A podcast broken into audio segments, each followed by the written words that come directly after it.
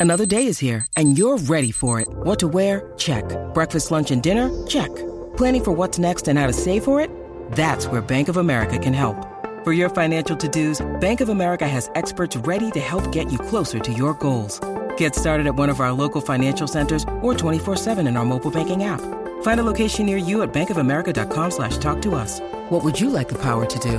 Mobile banking requires downloading the app and is only available for select devices. Message and data rates may apply. Bank of America and a member FDIC. With threats to our nation waiting around every corner, adaptability is more important than ever. When conditions change without notice, quick strategic thinking is crucial. And with obstacles consistently impending, determination is essential in overcoming them. It's this willingness, decisiveness, and resilience that sets Marines apart. With our fighting spirit, we don't just fight battles, we win them. Marines are the constant our nation counts on to fight the unknown. And through adaptable problem solving, we do just that. Learn more at marines.com. When you need mealtime inspiration, it's worth shopping Kroger, where you'll find over 30,000 mouthwatering choices that excite your inner foodie. And no matter what tasty choice you make, you'll enjoy our everyday low prices, plus extra ways to save, like digital coupons worth over $600 each week. You can also save up to $1 off per gallon at the pump with fuel points. More savings and more inspiring flavors make shopping Kroger worth it every time. Kroger, fresh for everyone. Fuel restrictions apply. Oh, what's going on, everybody? Welcome to episode 673 of FloWrestling Radio Live. I'm your host, Christian Pyles. Joined today, my music's gone. I lost all my flow. Joined today from the Fargo Dome, right next to the stage, David Bray, JD Rader, and JD took a nap yesterday. It looked like he got busted napping right on press row. It was Um, in between sessions. Everybody needs to calm down. You can clearly see the mat in the background. No wrestling is happening. I know that's not true because Fargo, there is no in between sessions. It's just like from 7 a.m. to about 11 p.m. no, wall-to-wall there's little wrestling. breaks.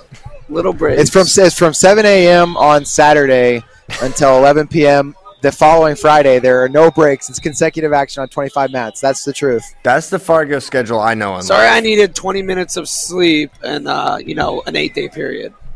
Yeah. Yeah. Well, apology accepted. Okay, I think you've just been spending too much time at that Space Invaders Bar and Grill. No comment.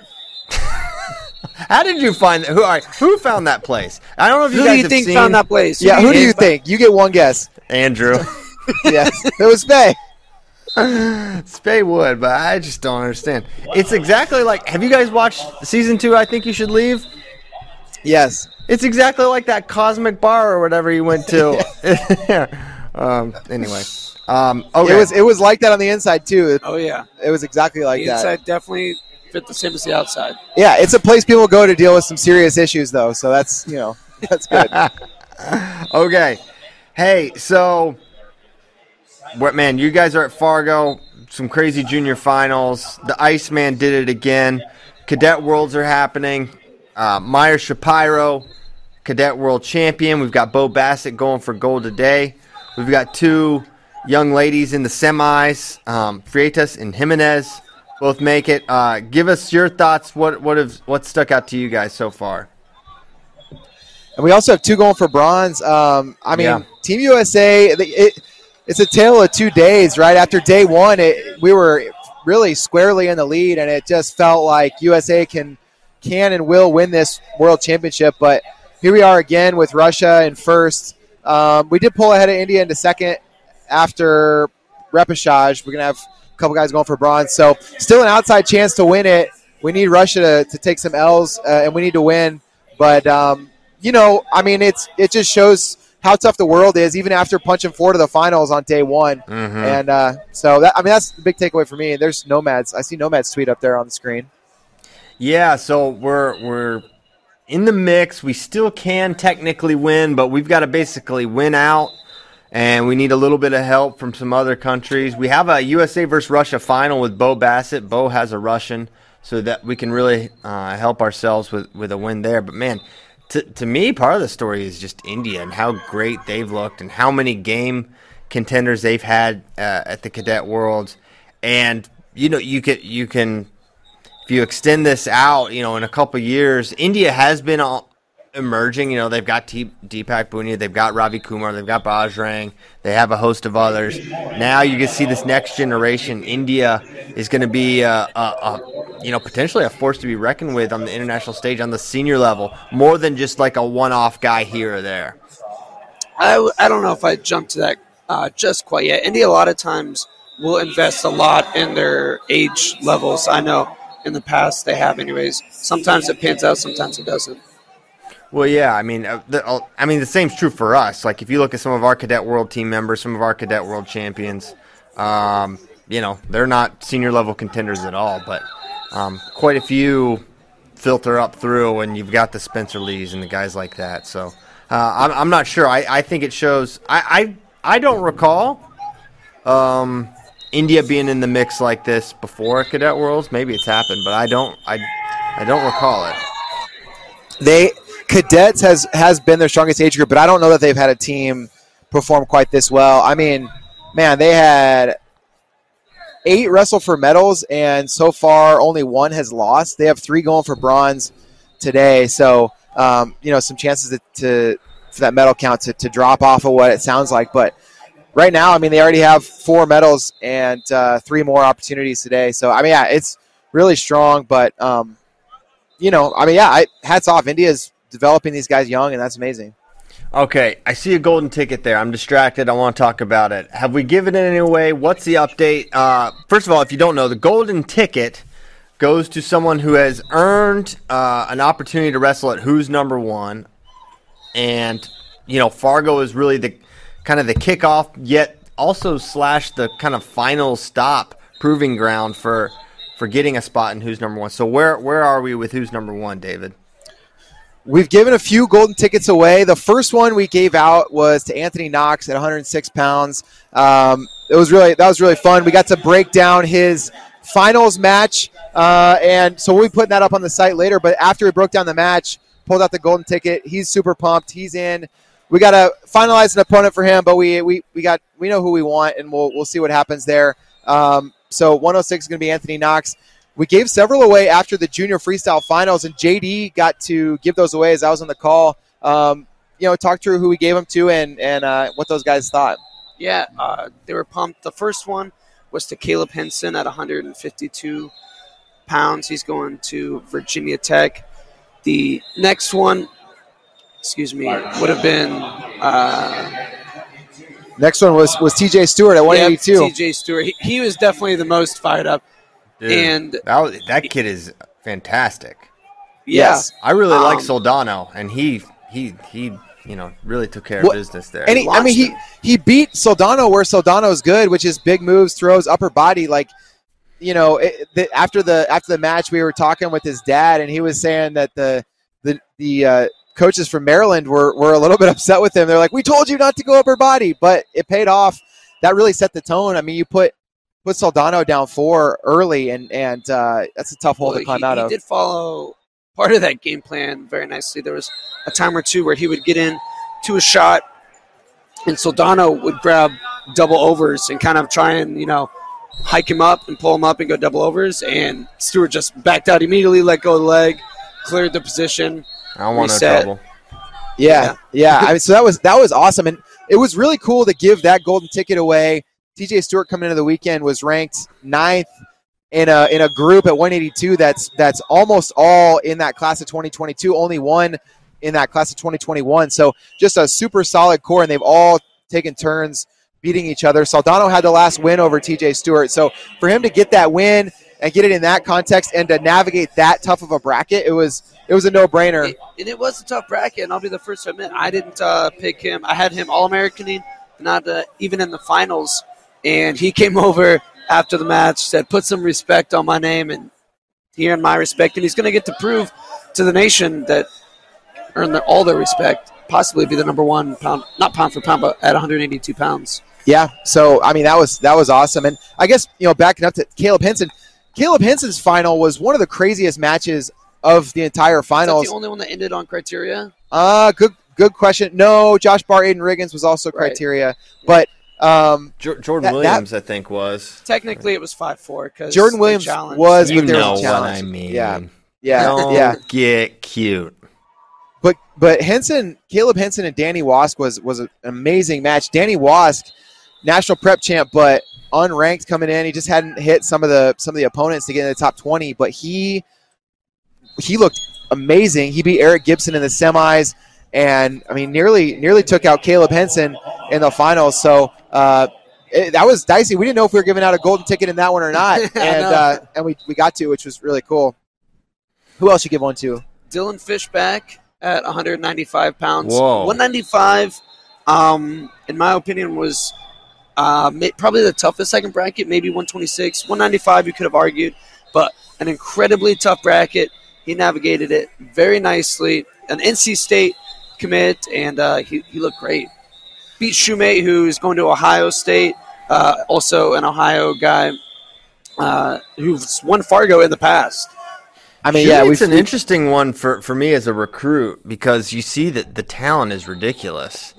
Um, but you know, I, I was surprised to see him lose that match. He had a, a kind of a scare in his in his semi, uh, where he was up 9-0 and kind of kind of some weird tactics there. So Shumates could be an interesting one to follow. I think he could be really really good. But there's also some other things that make me sort of wonder what he's gonna be able to do transitioning to the next level. I think Shumate. I mean, he's like a lot of a lot of kids where there are there are two versions of the kid, and they're only a- a couple degrees off, but those couple degrees make all the difference in the world. Because when we've seen Shumate all the way locked in, you know, you think about Iron Man final against Nick Feldman and the way that he wrestled through adversity there Yeah. and just like got it done. And that's been a couple years ago by now, but like you see that version, and then and then you see you know other versions where it just slips a little, and then all of a sudden it's uh, you know his matches are very different. So you're right; he's going to be an interesting one to follow. Consistency at this level is is really rare, though. I think it's really really hard to achieve. Um, and he had some of his best performances early, and so then his expectations are super high. I think he's going to get that back, but but you're right. Well, We'll have to wait and see with him. So give give us a sense of uh, opponents for some of these guys. Who who are we thinking? Um, or maybe who's on the short list? I guess we could say. Well, with with Anthony Knox, and well, there's one more too. We also gave out uh, a golden ticket to Christian Carroll. We can't forget about him. That's right. Uh, that guy, absolute beast. He was Super 32 champ at 195. Now up at 220. He beat the 220 Super 32 champ, Yo. Bennett Tabor. He beat the Super 32 finalist Noah Pettigrew. Christian and Carroll's then- like reaching freak status. yes, and then Ben Kueter in the finals. He just you know went ahead and murdered him. It's it's Carroll. Is it going to be Carroll versus Feldman? I, I don't know. I don't think so. Feldman's going up. Feldman's going to heavyweight. So Oh. I think, I think you know, I w the match I would love to see at heavyweight is Big Jim Mullen and Nick Feldman. I, that's that's a match I think uh, people are going to want to see. That's a a guy who's been incredibly consistent in Feldman. He wrestles everywhere, wrestles a national schedule all the time, doesn't lose. And Big Jim, who we just saw in the Cadet World Finals. So that's a match that, that I think will be a lot of fun. 220, don't worry, we got a match. Christian Carroll, Gavin Nelson Mm-hmm. is the one we want to make, and uh, that'd be a lot of fun. That'd be a lot of fun. Man, yeah, I can't wait for that one. Okay, give it give us T.J. Stewart. Who would his opponent potentially be?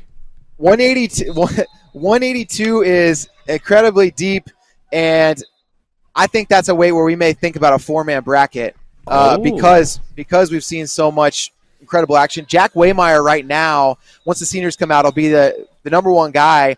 He's got the last win over T.J. Stewart.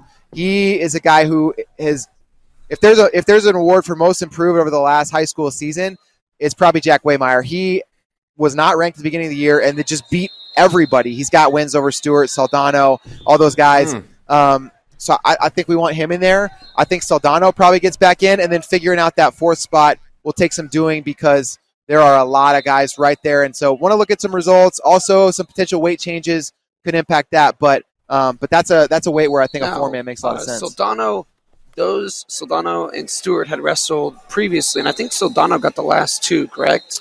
He for sure got the last one, and I, I believe you're right that he got the last two. Leading up um, to this match. So I I don't know if you want to say that's an upset, but definitely a reverse of past results there in that final. Yeah, Soldano did. Uh, yeah, he did get the last two. He beat T.J. Stewart. Uh, both A rivalry at- brewing between yeah. those two. yeah, he's beat him a couple times this year. So, but yeah, that I mean that that'll be fun. And then and then for Caleb Henson at 152, got a couple options. Um, you know, maybe Levi Haines depends on what weight he's going to go. That would be a, a really fun match that I would love to see.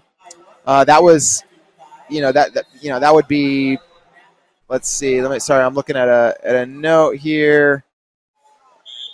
Um, you know that would be yeah, but that Levi Haines match would be awesome. Levi Haines maybe maybe going up though, so we'll have to figure out what's up with him. At 195 um, for Fishback, Rylan Rogers possibly. I know he was in this bracket.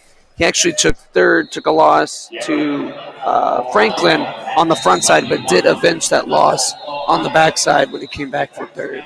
Yeah, 95 is going to be we have to you know make a decision there because after after Rylan, you know it's either it's probably going to be either Rylan Rogers or or Shoemaker, the guys you know the, the guys that are going to have to decide between second and third. Um, Right.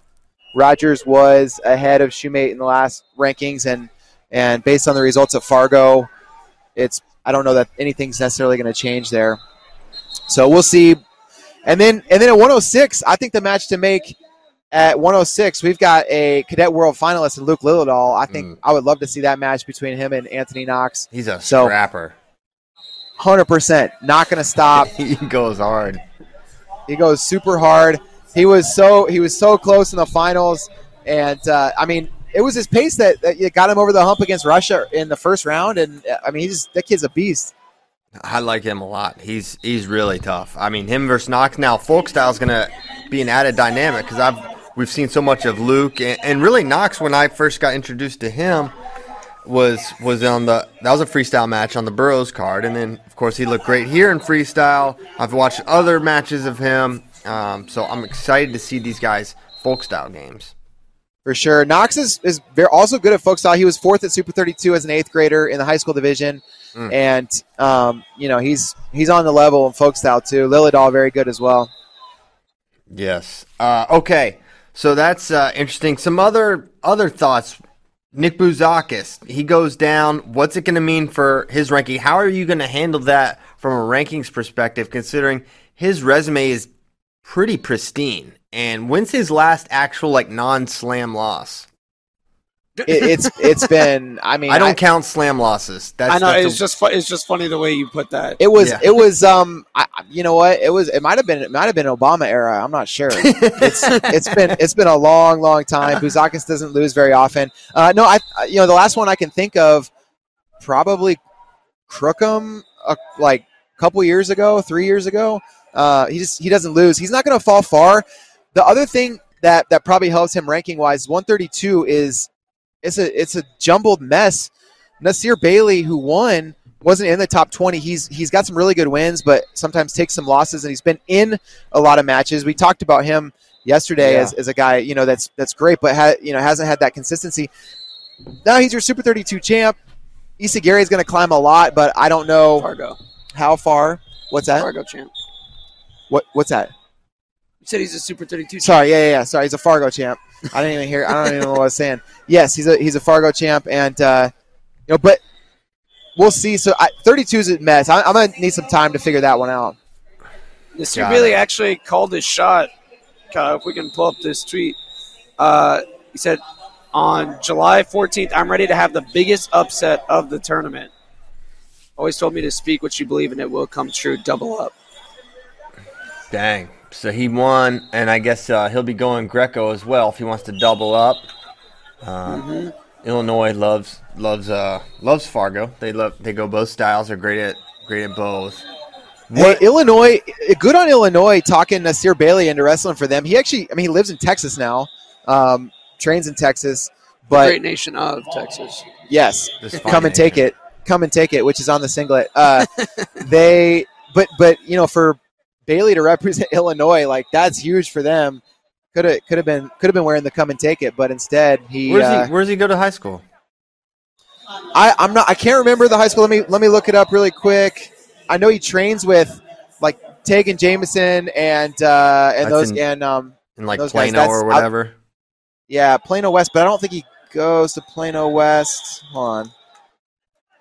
Illinois did get back on top. Uh, junior, not back on top. Uh, I say that after they lost cadets, but their fourth straight junior freestyle title. Yeah.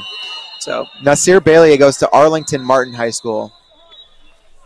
Got so, it. Okay. Yep. Um. So my next question is, what about Jesse Mendez? What does this mean for him? Who's obviously he's not wrestling Fargo. He'll be at Junior Worlds. Does the, it does anything impact his potential? Who's number one opponent? Man, we got to figure that out. It's it, there's some interesting ideas. Uh, the guy that that would be kind of next in line at 138, Casey Swiderski, was in the finals yesterday. He lost to Tagen Jamison, but Tagen Jamison is going to be at the University of Minnesota in the fall, so he's not you know he's not in high school anymore. Um, Swiderski's the next guy up at 138.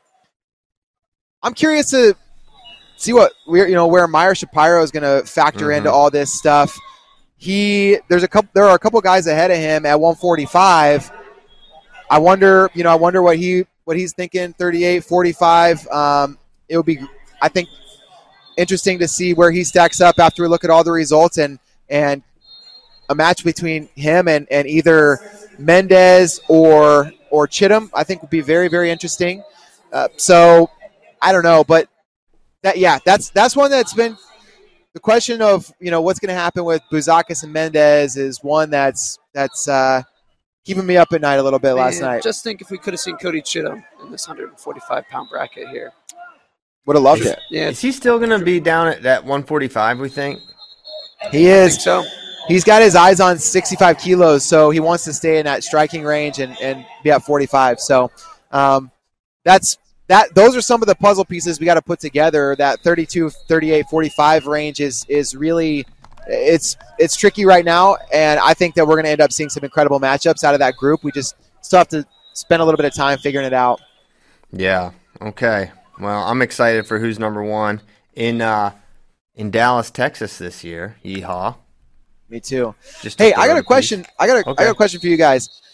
Nasir Bailey said he was going to pull the biggest upset of the tournament. Unbelievable that he knocked off Bouzakis. Maybe that is the biggest upset of the tournament. Wait. He Well, beat- what about? He's not who beat Bouzakis. Wait, wait, wait. Who did? Sorry, he beat Isagire. Isagire. Isagire. No, you're right. Isagire beat Bouzakis. So He won the bracket He- with Bouzakis. he won the in it. bracket with Buzakis. I don't know that I would call that the biggest upset of the tournament. Maybe it's maybe it's Isagire. I think the biggest upset of the tournament happened at 285. Ben Kaczynski over Chase Horn. Hey, AWA Askren Wrestling Academy, baby. They got a champ. That's that was a crazy, crazy match. I thought he was And- from Michigan. He's from Wisconsin. He's from Wisconsin. Wisconsin. Oh wow, that's quite a America's quite a. Dairyland. I mean, he's he's committed to he's committed to Wisconsin lacrosse Division three, or is that right? Lacrosse? Yep. Yes. I, I was talking to Ben um, about him yesterday. He said like no D1 offers, even hardly super on the radar. Had a couple, you know, national level ranked wins, but had never won anything super big. And then he comes out, takes out the number one kid in the nation, and Chase Horn. And not just a win, like super dominant. Oh yeah, he put on it. Crazy. Yeah, what? So how does that happen? I mean, what is that? Is he gonna reopen his commitment potentially, or is it? He's gonna I don't I- think so. I think I think he will be uh, he will be hearing that recommendation from probably some Division One coaches. I have a feeling. We'll Mhm. see. I don't know. I don't know exactly how the Division Three um, process works. They can't give out athletic scholarships, so it's not like he signed anything. I don't think uh, that locks him in there for at least a year. Okay. Yeah, I, yeah, I have a feeling um, lacrosse is, is doing everything they can to, to re-recruit him now. Like, stay with us. Uh, so I, I we'll see. That kid, that kid, man, crazy upset. Yeah, it wasn't. It was not super competitive, really. He he just looked better. He looked super athletic. He's big. It's kind of surprising that you know heavyweight's sort of a weird weight where it's like you know it's actually been tons of movement at the top. It's surprising that someone that clearly has the ability has has not been able to you know be a, a factor in the rankings on a consistent basis. Yeah, just hadn't hadn't had those wins yet. And there there are kids like that who they you know compete on a more local schedule and Mhm. they're good, but they don't they just don't get on the at those Just events. hitting his peak. Yeah. So he's been on the radar. He had a really good junior duels performance. Um, his big win there was was Ryan Boersma of Illinois. So he's been on the radar. He just just hadn't been in that top twenty yet. Big and man uh, Ryan Boersma. big man Ryan Boersma. Ryan Boersma is Indeed. about eh, six four. Yeah, he's about a size of two people. Oh, he's definitely a couple of me. A couple JDs, that's for darn sure. It's a two Okay. J, that's a two JD man. Uh, I was able to stand next to him. He can't confirm he's tall. got it. Got it. Yeah. No. Nomad's not there, so we need someone else to stand next to these kids so we know what weight. I'm on the they're gonna ground standing next to kids. Yeah. Yeah. That's. That's that's that's been my job duty here in I forget who that was. Making that Nomad- maps was either, I think it was either. Brody Teske or Alex Thompson or someone someone like that. And uh, ah, man, I wish I could remember. He'll probably text me later. But um, anyway, uh, should we transition to what? What should we talk about next? I mean, we kind of hit a little who's number one. We hit some of the finals. I mean, we I alluded to Jordan Williams, but let's talk a little bit more about this guy. He's a now a three-time Fargo champ, correct? And Three, to think about three-time Fargo that- Super 32 champ, couple-time Oklahoma State champ. He's basically won it all. he's won it all. It, winning Fargo three times when literally you couldn't win last year because of a global pandemic. Three is a lot. And he's not a senior yet. wow, wow. Jake So Ayala, won, Jake Ayala won his third, but he's already graduated. Jordan Now- Williams does one more year of high school. what are we gonna do? Is Jordan gonna be in who's number one again? Is he on? uh, He didn't get a golden ticket. He didn't get a golden ticket. 40, 45 is a weight where we have to figure out how to how to compare a world title from Meyer Shapiro and a Fargo title from Jordan Williams. And I just wanted a little more time to, to look that over. Um, Shapiro, I mean, Mike Mal talked to the federations, the you know people connected to the federations in Russia and Iran, and asked around like who's your best, what's the best kid they're sending, what weight. Both those countries said 65 kilos. Consensus is 65 kilos was the deepest weight class in the world. Yeah, Meyer Shapiro Didn't give a rip. ran it down. He didn't give a rip. He won it. Problem is, he he doesn't have the the domestic wins that Williams does. Williams has, like JD said, he's won just about everything. So comparing that, figuring what to do there is is kind of the, the, the reason that we didn't do a golden ticket. But we're certainly thinking about it. He he has wrestled Chittum in the past. There was a tech for Chittum. That was a freestyle match, though. This would be folk style, so that could change some things. Um, you know, we'll see. You know, it's hilarious. In his post-match interview, Williams said, "I didn't want to score with too much time on the clock. Give him an opportunity." It's like, well, Jordan, you scored with about one and a half, one second to go on the clock. So that's plenty of time for, for him. and it's funny because you know Jordan is the classic. All right, he's down late, so let me not let him duck me in the last second or get the last thing. Let me get on this leg here, and then he still ices you. He still figures out a way. He gets the crotch lift. Well, here's how why I think that happens. Jordan Williams can out wrestle just about anybody in any position because his feel and his technique is so good. So when he forces himself into those wrestling positions, which oftentimes he has to do uh, when he's down late in matches, he is going to out wrestle just about anybody. Yeah, Yeah, He, he's he's super good there. Now, okay, what about? I mean, you're Mr. Four Man with uh, I think you were saying 182. What, what about a four man at 45 with Chittum, Williams, Shapiro, and I don't know, maybe Garvin? I mean, I, hey, I think we should do four man at every weight, but you know, we'll see. I mean, maybe that's that that that would be it would be a a four man to consider. I mean, I would be be a lot of fun for sure. I that that weight is so fun. Jackson Arrington also incredible. He, he I, I didn't even see how he ended up finishing. I need to look back at the brackets, but he um, wrestles an insane pace. He'd be great to have in that group as well. Uh, Williams really put it on him here in in freestyle, but it was it was one of those freestyle matches. Get to the turn and then just over and over, and then it's over. But um, that'd be fun. I, hey, I'd be you know we should talk about that. Consider that for sure. I would I would love to see that group get after it. Just saying, look into it. We'll look into it. It's fun- it's funny you mentioned like you know Russia and uh, all the nations said their their best guy was 65. I think our best the best guy we sent was a 65 with maybe um, you know Bo's a little tougher to evaluate because well may, maybe just because he just smashes everyone domestically so badly it's sort of tough to know it's like how he actually stacks We also up haven't seen so Bo young. on the high school scene yet. Right. really. Because he's nine and just uh, he's Well, just a, he's a freak. he's he's he's beat some some really good high school kids. He's you know he's definitely on the level. He's he's got like dominant wins over I, three or four guys in the 106 rankings. Bo Bassett, if you know, on, on, if he was here on the high school level, he'd been he would have been just fine. He he's one where you know who's number one's a high school event, but with, with guys like him, it's you almost want to be like, man, should we make an exception and let this guy enter the uh, enter the conversation? But you know, fortunately at 106 we've got Anthony Knox and and you know Luke. We're gonna be super game there uh, if if we can get that match together. So exciting stuff with that. Um, we want to talk a little more Fargo finals. Anything else you, you that's on top of mind?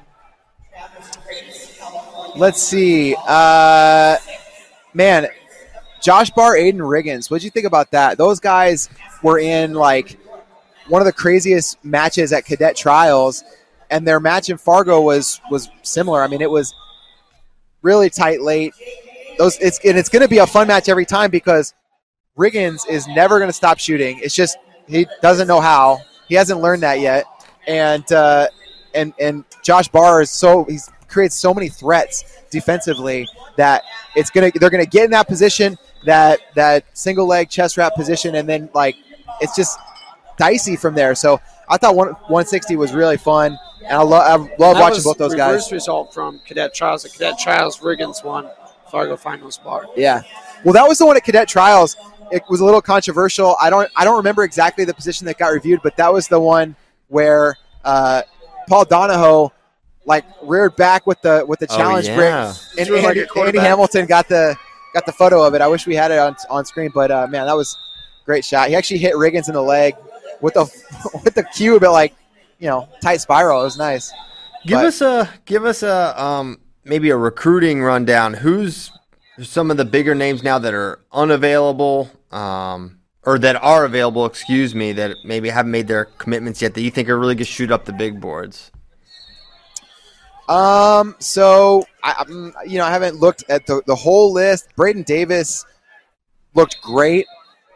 There, that 113 bracket was really deep. And JD, did you you picked him to win? I did. JD made that pick. Um, but Got a baby. But it was it was a weight that could have a lot of different guys could have won, and I think um, I think a lot of people are going to look at Braden Davis a little bit differently than they did before. He was a finalist at Super 32, but lost to Vinny Kilkeary in the finals, and uh, so now getting that getting that Fargo stop sign in a bracket that included Kilkeary, included a lot of really tough guys. Braden Davis, people are going to be excited about him. Um, who else? Well, I mean Jordan Williams Yeah. there were maybe a few. Que- he was not not ever a, a recruit under the radar, but he was committed to Oklahoma State last year, then decommitted, and had some posts that he was going through some you know some personal struggles and trying to figure some things out. Appears to have done that and is very very locked in. So I think the any questions that there maybe were about Jordan Williams are, are going to be answered for a lot of people. So he's yeah. not it was never a, a low stock guy, but his stock I think has, has climbed even higher. TJ Stewart is a guy somehow.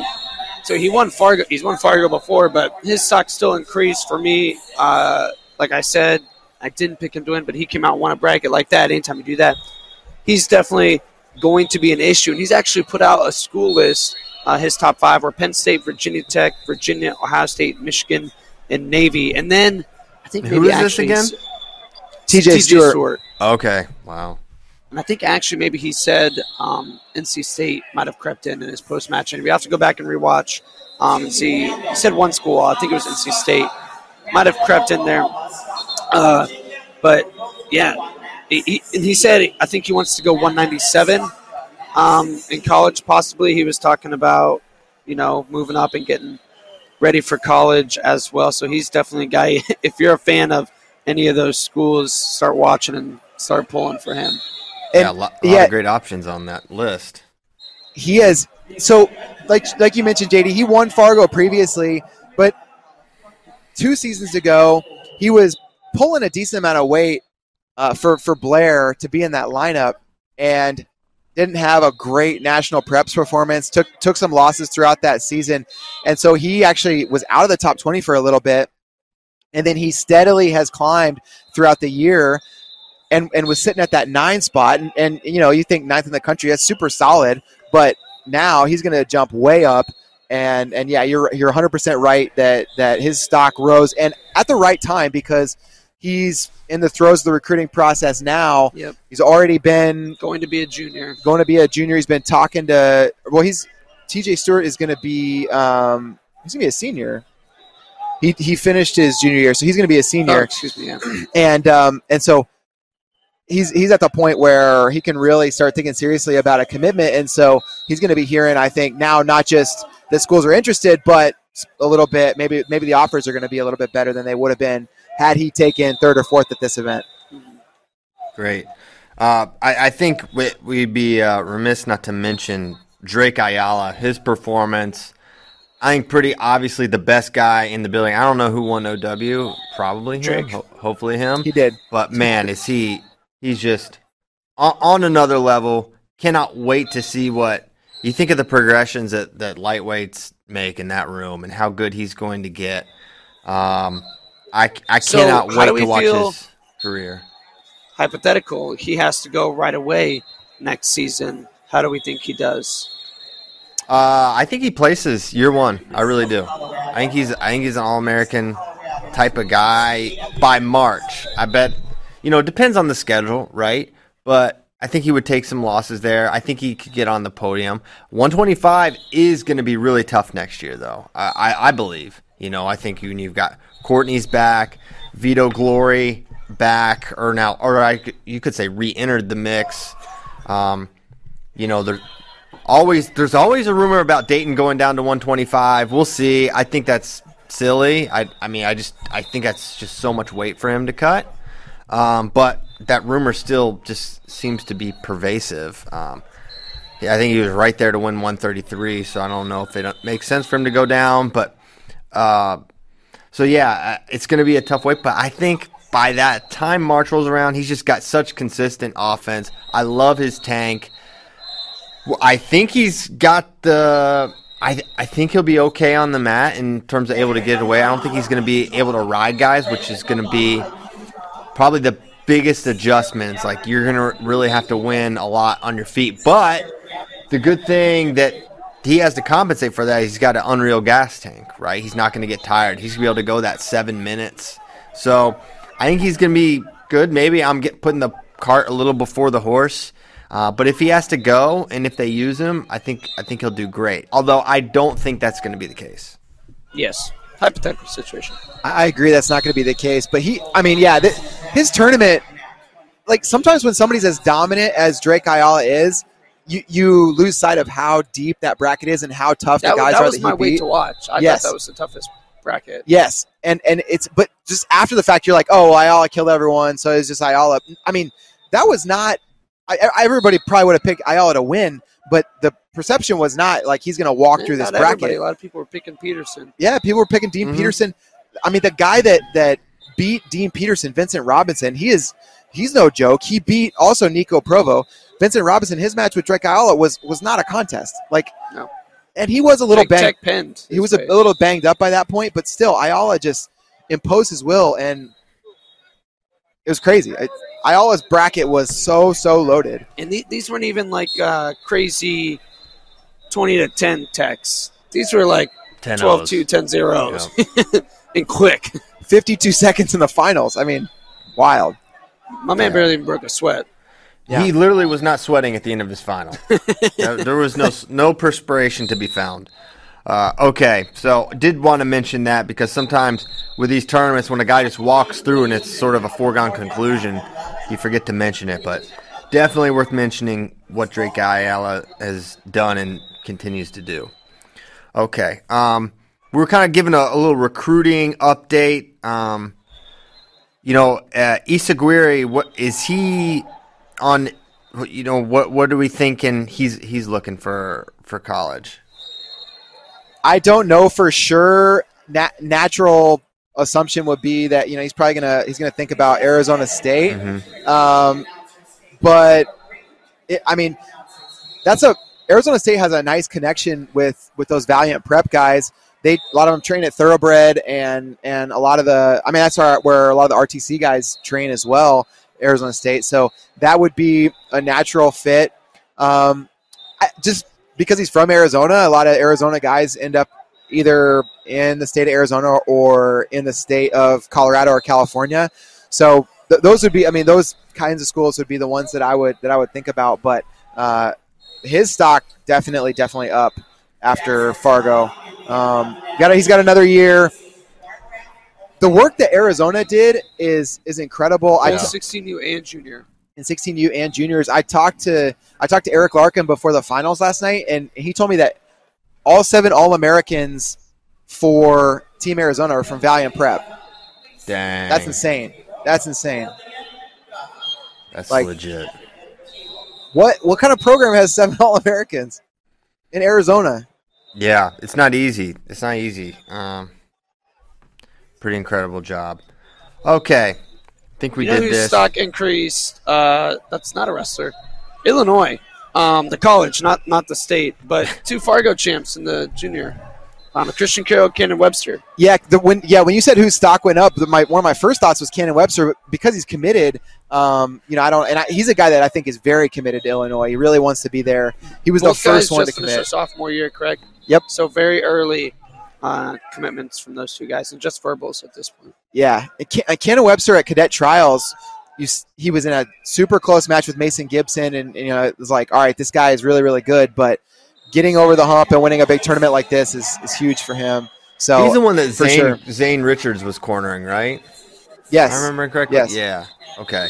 Yeah, he is really tough. I, that was a crazy match he had with Mason. Now that now that you mention it, yeah, that match is so fun. Yes. So yeah, Coach Poeta got to be super pumped after this, but got to keep the pressure on. Keep those guys coming to Champaign. All right.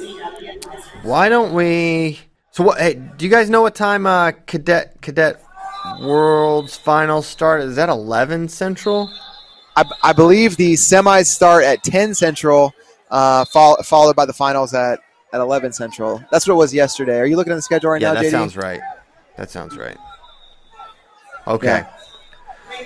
Why don't we? We've got we've got junior uh, junior women's semis about to kick off in three minutes. If anybody wants to pull up two screens, get it going. Get a couple screens going. I won't. We'll try not to cut too much into junior, uh, junior semifinals there, but we'll get to some questions. But first, we got a a, a very famous shout out for Gable Stevenson. Kyle Grover's tried to play this several times already. He can't wait. I think he's just watching it. He's tired of listening to us, our producer Kyle. He's just been listening to Ric Flair. So we're gonna play this. Listen to this shout out from the Nature Boy.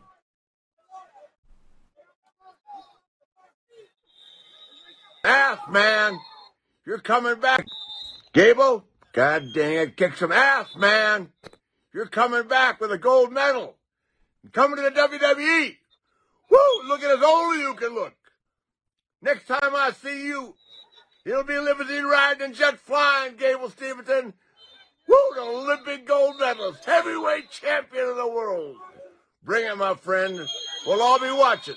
Knock 'em dead. My best to you and your Olympic teammates. Go USA! Woo! Go! Gable Stevenson, my man. Remember, Gable, to be the man.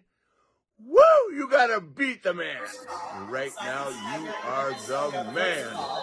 Woo! there it is. the nature boy. He shot that on his razor. But I appreciate. Oh, look at look at JD, the nature boy JD Rader. They love they love wrestling in Jewell, Iowa. You know it. That's right. Rick Hey. Ric Flair lost me a little bit at the end with the "Be the man, you got to beat the man," and you are the man. Uh, But other than that, So beat yourself. Shout out. Yeah. You know, I- well, Oh boy. Um, love love Rick- love And, and uh, Ric the Flair. WWE thing. I want to give the maybe stick around a little bit longer. Yeah, yeah. Let's Let's chill out, Rick. Uh, did Chelsea? I, I think this was maybe just a misleading placed word, but Minnesota put out Minnesota Wrestling put out an Instagram post talking about the uh, however many best former Minnesota heavyweights, and Gable was included in Ooh. that post. I don't I don't- think they um broke any news there. I think that was just a Typo. maybe, yeah, misplaced word, but just a Yeah, So I think. I think uh, who do you think the two best are? I'm curious what you think. I have a very strong conviction on who the t- two best uh, Mi- Minnesota heavyweights. We could pull that um, tweet in potentially. for me it's for me it's Gable and Conrad. Boom. Yes, it is that. I think I really think Gable. No, I mean we know he beats Tony. Um, Brock, I think at his own time was was fantastic, obviously, but I think I think that's no issue. I mean the level of tech technical prowess that Gable. Cole Conrad was so bad. I mean this guy was just huge and could move and upper body. I could see him giving some positional issues. For all I know, Gable Tino's this dude, but I think it's Cole versus Gable, and I think it'd have been uh, an amazing match to see. Yeah, for sure. You know, you think about the you think about um, Brock Lesnar, and he he was uh, he was really good, but take him from NCAA, put him in an international style, and and I don't see Lesnar making a team. I mean, you had you had Kerry McCoy in the way, you had Stephen Neal in the way. He always had trouble with Stephen Neal, and and um, you know, Cole Conrad didn't didn't make a team either, but uh, you know, was he was a junior junior world team member back when like got, you know a lot of guys weren't doing that. I think Cole Conrad. I, I don't know. I think I think Conrad Lesnar would be really interesting, but I but I do think I do think Cole Conrad's better. I agree with you there. Yeah, yeah. Okie doke. Um, let's get to some questions from friends, then we'll we'll get the heck on out of here. Okay, from old school wrestling clips, who is everyone? Who is everyone at FRL's favorite athlete who isn't a wrestler or combat sport athlete? Pac-Man Jones. oh my gosh! Really, Pac-Man? Is it really? Or are you just being funny and ironic, JD? Uh, yeah, maybe not. Uh, he's definitely my favorite person to uh, follow.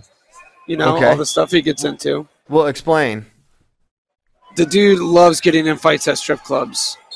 it's much like you. yes. Hey, listen, if he's just getting in fights in strip clubs, that's actually an improvement compared to some other things he's done at strip clubs.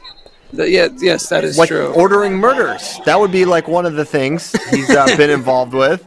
Um, hey, that that dude the man is in the nothing if he is not team content. Listen, I'm glad Bracky's not here because he might try to two piece me right now. But Bracky, you're in West Virginia. You can come get it right now. But I'm saying Pac Man Jones, he ordered a hit and then he played in the league like 10 years after that. That is, that is like, I mean, Legend I guess he- status. legend status. Him and Ray Lewis, um, truly two, so, two of the baddest to ever do it. And then to pl- have a career Allegedly. afterwards. Allegedly. It's all alleged. It's all alleged. Who knows what happened to those suits? Anyways, yeah, Pac-Man Jones, great. I'm, I'm sure it was down to Pac-Man and OJ for for JD Rader. Um, For me, it's a two way tie between John Kruk and Kurt Rambis. But, uh, but, I- but actually, for real, and this is tough. This is tough for me because it, it's Nolan Arenado. Bra- hey, hold on, He's the- Bracky. Bracky just hit me on. He said all caps. Pac-Man Jones did nothing wrong. It is all alleged. Thank you, Bracky. Sorry. Go ahead. For, hey, for me, it's, it's it's Nolan Arenado for real. Ouch. But but it's sad. It's so sad. It's like the saddest thing. The guy is like, he is he is he plays baseball like with that wrestling mentality. He's insane at third base, and it's like just ultimate competitor in every situation. But the Rockies made a historically terrible trade, and now he's gone, and now he's in the St. Louis Cardinals, and now he's getting standing ovations every time he comes back to Coors Field, and it's it's really sad. It's just I saw worst. that at, the All Star game. That was so sad. The the incredible ovation he got at Coors Field. I was like, if I was a Rockies fan, I'd be too devastated to clap. It would just make me so sad. Um, trading Yeah. a generational talent tal- talent away for a couple of five dollar foot. it's the worst mismanagement in the history of the world, the planet Earth. It's Planet it's Earth. horrible. wow. It's terrible. Um, my favorite athlete, without a doubt, is Cal Ripken Jr. He is like if we had if the Pyles family had a crest somewhere, Cal Ripken Jr. would probably be involved. That's how revered he is uh, in the Pyles family. Just just the man. I mean, I, I don't think I need to explain what Cal Ripken did or, or what he was about, but went to work every day, 2,000 and some odd games. Tw- I think it was 2,600. Just a uh, hard hard hat and a lunch bucket pail type. This is of a lunch guy. pail guy. lunch pail, big lunch pail guy. Played short, played third, hit for power from uh, from shortstop, which is pretty rare. Um, he did it all. He did it all with class. Great Oriole, great Oriole, and uh, obviously my whole family's Orioles fans. So yeah, he's up there. Who's who's your favorite Oriole this year? the guy I don't even know his name. The guy at the home run derby who got second. How many how many Oriole how many Orioles team members do you think most Orioles fans could name right now? Uh, my dad could name them. My dad could name them. But that's probably just my dad. my my grandmother, may she rest in peace. She would know them all too. She watched every game uh, before she passed away. Even the terrible Orioles. That's a lot of that's a lot of TV time. 162 games. We're talking three plus hours. oh yeah. a game. Well, she she had she had a lot of time on her hands, um, so it was it was no problem. My son figures out a way. It's it's ridiculous. Um, okay, so yeah, him or uh, it would. My second choice would be David Robinson for sure. If I had to go to a different sport, he was in the Navy, and my dad was in the Navy, and he was on the Spurs. He's just a nice guy, super jacked, one of the, like super shredded uh, seven footer, lefty, great center. Okay. Also, shout Uh, out Secretariat. shout out Secretariat. shout out to the Shout- I- Lions I wanna for the shout out- Ghost of the Darkness. Yes. and and it's really when you're trying to decide between those lions, that's when it gets tough. That's when it gets tough because they both have an extreme body count. Uh, The body actually, count is yeah. actually, you can have the lions from the Ghost in the Darkness. I'm gonna have the Velociraptors from Jurassic Park that killed Muldoon, the hunter guy. Yeah. They're gonna be tough to They contend did. with. Yeah, they could I mean, listen, talk about dinosaurs that could both talk a mean game and back it up. They didn't just talk the talk; they walked the walk. they truly walked the walk. They did they, d- they didn't just screech loudly. They actually also killed people Yes. and devoured their bodies. Yeah. was- they eat they you know but they did you know one thing that hurts the velociraptor case for greatest athlete of all time is the fact that the the eight year old and ten year old brother and sister eh, outsmarted them in the kitchen with some spoons and hiding in drawers so Yes. Well, listen, this isn't this isn't no ACT. We're talking about pure athleticism. that's true. That's true. Pure athletes a velociraptor is the best of them all. Okay um yeah this is to anyone that puts horses on lists with the best athletes. Listen we've got a we've got a team full of velociraptors ready to shred those horses into pieces. Um so take that athleticism. All right um hard to hard to hard to find a, a smooth transition so we'll just find a, a just a terrible one um, your entire life savings is at stake. The betting line is set at two and a half gold medals for USA men's freestyle at the Olympics. You taking the over or the under? I reject the premise because I would never make a twenty one hundred dollar bet. That's too much. the stakes are too high. Um, Dang. I no, I man, I think I would take the over. It's I don't like I don't like that my life savings is on the line, but but I I'm picking Gable, I'm picking Dake, and I'm picking David Taylor. I might go. I, I am picking those three as well, but odds wise, it might be safer to play the under. Think about what's on the line. It's your life savings. That's true. JD's JD is 19 years old. If he has a life savings beyond, I think his life saving is now just that motorcycle he bought. Uh, no, uh, I'm saving up for a used jet ski as well. so, um, Pre-owned. that's what's that, Pre-owned. that's what's on. Are you That's what's gonna on the line here is a used ski doo. Um, I think I go under. I'm, I'm picking. I'm picking over, but I think if I if I was putting a Wow. jet ski on the line, I would go under. then you're you dead- even love America? then you're broke either way. You know what? You lost. You lose the bet then. Um, America loses, or no, then America wins. Then it's all good. Who cares? I still want that jet ski, but I, I Then just bet the over. You got America winning and the jet ski. yeah, but if I bet the over and it doesn't hit, America loses and I lose the jet ski. Okay. that is a dark day. So I'm, I'm like hedging. I'm hedging myself. yeah. Yeah. I get you. I got you. Yeah, but to JD's point, to actually bring some actual uh, discussion to it, like what is the percentage chance that you would give David to Okay, win? like David is very high, but like Dake seventy-five percent? for Dake to win. No, no, no, Oh, David. David. I, I even think that's probably high. I mean, there's just so many things that can happen. I know. I- Think I- about an injury, you know. Even I mean, even even I think even a saying 50 51 percent is is a that's a super high. If you're talking about percentage of the like David versus the field, it's like yes, you pick David against this guy. You pick David against this guy. You pick David. You would pick David straight up against any guy in the field, but putting those matches together, all of them, and nothing happening, not slipping up, getting pinned, getting hurt, anything like that, um, for a whole tournament, Olympic tournament, it, it lowers the odds. It do.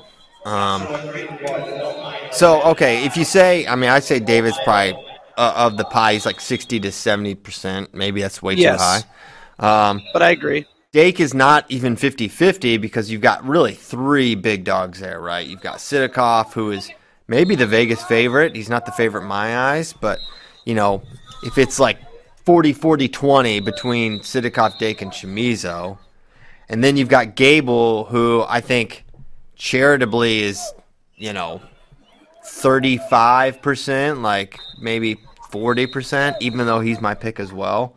So I think statistically, you, you may want to go with the under, but I'm going to ride with the United States of America and my life savings of $2,200. that's that's that's a steep bet, but I, I'm with you. I I just I, I think it's it's really going to be a hard it's going to be a hard accomplishment. That's that's the thing. Like if we pull it off, it's going to be an unbelievable, unprecedented year for Team USA. But but um 3 gonna- Olympic gold medals is unheard of. For And you know USA. what? yeah, How about pretty this? How about this? All talk about those three. Kyle Snyder's got a shot, guys. Yes. We Yes. can't stop. We can't pretend this guy isn't hasn't done what he's done. He's not 45 years old. The guy's like 25. He's a 2016 Olympic champ at this weight. He's the only guy walking around that's beat the man. Okay, Ric Flair. So To be the man, you got to beat the man, and Kyle Snyder beat the man. so he's the man. he's the man. So even if it's Well, a not anymore, but- 25% chance that Kyle wins, that factors in. So it's like I don't it doesn't have to be those 3, right? It could be, you know, a different combination. So now I'm really talking myself into it. JD is not going to get a jet ski. I'm going to buy the jet ski and maybe I'll invite him to the lake that I don't have. Maybe I won't. I don't know, but it'll be my choice. Maybe I'll just ride with my my friends who root for America. yeah. You're gonna have to decide now. Do you want to invite somebody that's not a patriot to the lake? That's the question. I am nothing if I am not a GD Patriot. You're probably gonna let a troop quarter in your house. I Yeah. would never. I know my amendment rights. JD's, JD's got a sign out that says "Peacetime troops quarter here." No, no. Come and quarter this. Wow. All right, so they're not going to quarter in JD's house. But yeah, Kyle is definitely a forgotten component in this discussion for three Olympic golds. Um, Now, uh, da, da, da, what about over all medals? Um, let's set it at fi- three and a half, four and a half, three and a half or four and a half would be the line there. four and a half's crazy because that's to bet the over. Be- You're saying we get five medals in five weights. Oh, yes. Sorry, sorry, three and a half. Yeah, I think it's a, I think it's three and a half, and I think the over is basically for just medals is you're still kind of hoping for al- almost a perfect performance for to get four medals. Something's just invariably going to go wrong, right? Um, And the random draw that some of these guys are going to have brings it in to play too. Yeah. because it's It- not a. Sometimes you don't get a wrestle back for bronze on your own. Man, not- when you guys when you you guys last week were talking about those death brackets, it was uh, it was literally stressing me out. I was like, "Oh no, what if that what if that happens? What if that happens?" Yeah, like some of these draws could be just torturous. Yeah. Well, it'll be a party in Tokyo if we get we can bring home those golds. Uh, I won't be allowed to party with anyone because we have to avoid the entire populace when we get there. It's There's a lot gonna, of people in Tokyo. I know it's gonna be Yeah, tough. but- I don't- you have to go straight to your room? Everybody's going to be partying in their rooms on Zoom or something. Oh yeah, we're gonna have some crazy Zoom parties. We're gonna order Uber Eats every night. It's it's man, it, I'm telling you what. Just if I get into the country, I'm an Olympic champion because it is Andy, especially Andy. Andy has uh, been been super helpful. Get getting in is not gonna be easy. We're both going. We have to. Oh, you guys don't even know this. Breaking breaking FRL news. I'm not gonna be on. I'm not gonna be around at all next week because I have to. You don't go, even want to be around. I do want to be. I don't want to be around anymore. No, I'm not Carl Havocking. I I want to be around, but I can't because listen to the rules. Listen to the Tokyo rules. I have to have two negative COVID tests within 96 and 72 hours of my departure for Tokyo. And then when I get to Tokyo, I'll be tested like three or four days in a row, which is fine. But the testing sites are the closest one. I live in the capital of the great nation of Texas. There's none in this area. They're all in Houston. And I have to get two. So I have to basically be in Houston Monday and Tuesday. you I know you're thinking- in Austin. There's no. Te- listen to this. Listen to the testing site. Listen to these couple little fun stats. The great state of Texas has four testing centers in the entire that are approved by Tokyo. Guam. Yeah, well, approved by Tokyo. So you can drive down the street and see 20 testing sites. I know, approved by Tokyo. Guam has five approved testing centers.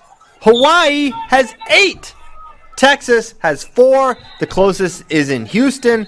So I'm going to go to Houston. I'm going to stay there Monday. And I'm going to stay there Tuesday. And I'm going to leave Wednesday with my tests and my negative tests. Um, knock on wood. Actually, I'm going to go to a place where they guarantee the negative test. That way, there's no there's no danger there. Um, so I'm not going to be able to be on the show. I, I hope to do some call-ins, and then I leave. I fly out on Thursday to Tokyo. So, um, kind of a crazy week. I'm going to miss the off-site as well. I was supposed to, you know, do a presentation and all that. Ha. Yeah. I know. Have Joe fun me without I love the off-sites. The off-sites are my favorite, and I'm not going to be there.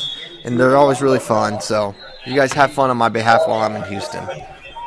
So yeah, Tokyo's going to be totally. Uh, it's going to happen though. I yesterday's the first day I believe. Like I'm really. We're, Andy and I are. We're going to get in. We're going to make it. It's going to be great. So at least that's happening. We'll try to chronicle it some some of it um, as best we can. Okay. The And Chronicles of Houston. Chronicles of. Well, I'm not gonna chronicle that because that's gonna be boring. Um, but Tokyo could be exciting. All right, FR at FRL is the best. Wow, Uh, that's a good way to get your question asked. What's the Thank flavor you. of the month for techniques that you are seeing a lot of at Fargo and Cadet Worlds? at Fargo, one of the turns that I've, I've noticed, not not just at Fargo, but a little bit more this year is is on top. A turn where when someone's going for a lace and the bottom person tries to defend by bring by pulling the knees apart and bringing that kind of that heel up to the butt. There's that lock through the they lock that heel and lock around that other leg through the crotch and then go for a turn from that. I haven't seen that a ton until this year, and at Fargo we saw people hitting it successfully quite a bit. That was that was one that I one turn that I've noticed. One Yeah, thing I've seen used Go with ahead. success too a little bit. The gut wrench where you actually hook on like the arm or the bicep or the tricep and then lock on your own arm and roll through instead of just your standard gut wrench lock like this if you're watching, not listening. The the one like Satiev used Sam, to hit that, Sam right? Herring does. Yes. Yes. Yeah, Sam has it. He hits it nice. He kind of like uh, he almost tilts it. He doesn't like roll it through like a traditional gut. He just kind of gets the little tip, tips it over for the exposure and brings them, brings it back. It's kind of interesting because the way he hits it and the way I've seen it hit, it's like you are able to really easily kind of expose and then bring them back to a defensible position, almost easier than a than a gut wrench where you're like rolling through and kind of have to do it over again. But I would say short, short offense is like, um, that's something you're seeing a ton of guys that really strong go behind reattack stuff. Um, and parterre is always always sort of sticks out. And you're seeing a, a ton of turns on top and a With- lot of time on top. with the short offense stuff, I, I could be wrong in saying this, but I feel like that's something we've seen increase at the high school level because of the increase of the level of wrestling at the high school level. Short offense doesn't seem like an advanced technique, but it's a technique that works at the highest levels. You know, a lot of times in high school, it's more shot, uh, sprawl, Mhm. then go not not quick, nice, clean, go behind immediately, get into the angles, um, stuff like that. But as these high school kids are better, getting better and better, and training more and more with uh, upper level wrestlers, I think that's something that has improved uh, quite a bit at high school level. I agree. There was a time where when guys would get into that, that front head position, it was going to be a stalemate most of the time. And, and now, yeah, you're seeing guys so quick on the direction changes. And you're also seeing, especially like younger high school level, I don't remember seeing as often just hard, hard snaps to set that up. And that used to be a technique that I, I would, you know, see more in Hard college. snaps, not necessarily clubs. not yeah, clubs. yeah, but just I mean the snaps, snaps to a go behind. Uh, it, that's guys are getting way better at that. Yeah, I mean, you look at the cadet world team. Will Bassett, great short offense. Meyer Shapiro, really good. Jess Aroga, he might have some of the best go behind reattacks on that team. I mean, his are are filthy. Um, I'm sure there's others I'm missing, but you just see a ton of that short offense stuff. It's really, really impressive. Um, all right, with some Olympic athletes already testing positive for COVID and being replaced with alternate athletes, gymnastics, what's USA Wrestling's alternate plan? Who are the alternates? Who are traveling? Who may be able to step in if needed? I don't think we have a like uh, like Burroughs is not in Tokyo. He's not going to be there to. Um, you know, I know Aaron Brooks is David's training partner, so I think he's there.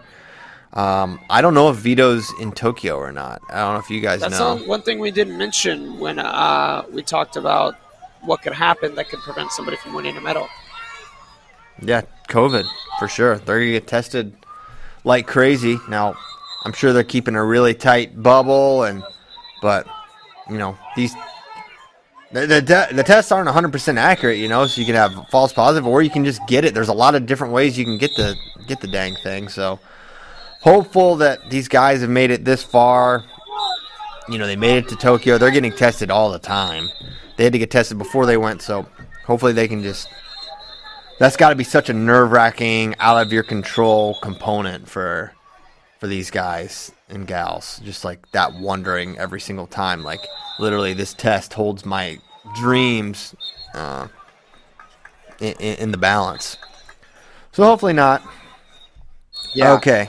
Um, but I don't know what the plan is. I, I don't think we have a lot of backups there. I think we've got training partners there, but um, no one that I think is, is ready to step in, or not many. Okay, well, with that, I think uh, I think we should let you guys get back to your to your Fargo duties. We will be back tomorrow for sure. Ben will be back tomorrow. He says. He I'll be in the studio. Oh, JD's flying back. Are you flying back, David? Nope, I'm I'm sticking it out. I'm all the way through, heading back Saturday. Head, Oh, heading wow. to heading back via automobile on Saturday. That's right, Deuce. You're missing all of VBS, man. Destination Dig. Yeah, you know, no no destination dig. Uh, I did I did hear. I mean, I saw some videos of those games that were going on, and uh, I mean, they're getting they're getting pretty complicated with some of that stuff. What are you doing? Carrying a bunch of carrying a bunch of knickknacks around? Yeah, n- uh, knickknacks. Um, yeah, I'm I'm working with the kindergartners and pre-K group. It's uh it's quite it's it's quite an experience, David. You're missing out. What's it What's it like? What's it like teaching a pre-K kid how to play knick-knack paddywhack? Um, well, b- basically, I have been assigned um, one one young man. He is my quest to to keep him doing great. So that's that's my full focus. So You're in like parole officer duty with this guy. well, he's like five, but yeah, um, you know, just just trying to keep the peace. But you know, we're we're just getting through it. It's a lot of fun. Next year, we'll uh, We'll we'll we'll tear up VBS. We'll make JD come. He'll teach a he'll teach I'll bring a, my jet ski. he'll, he'll teach a water safety water safety course for, for these youngsters. All right, that's it. Play the song. We're ready to go. Thanks so much for listening. Fargo continues forever. It will never end. David will be there. He lives there now. JD's coming back. He's got golden jet ski. tickets. Cadet Worlds are happening. The Olympics start so, so, so soon. Cannot wait for that. Can't wait for tomorrow. Thank you guys so much for listening, and we will see you Thursday. Goodbye.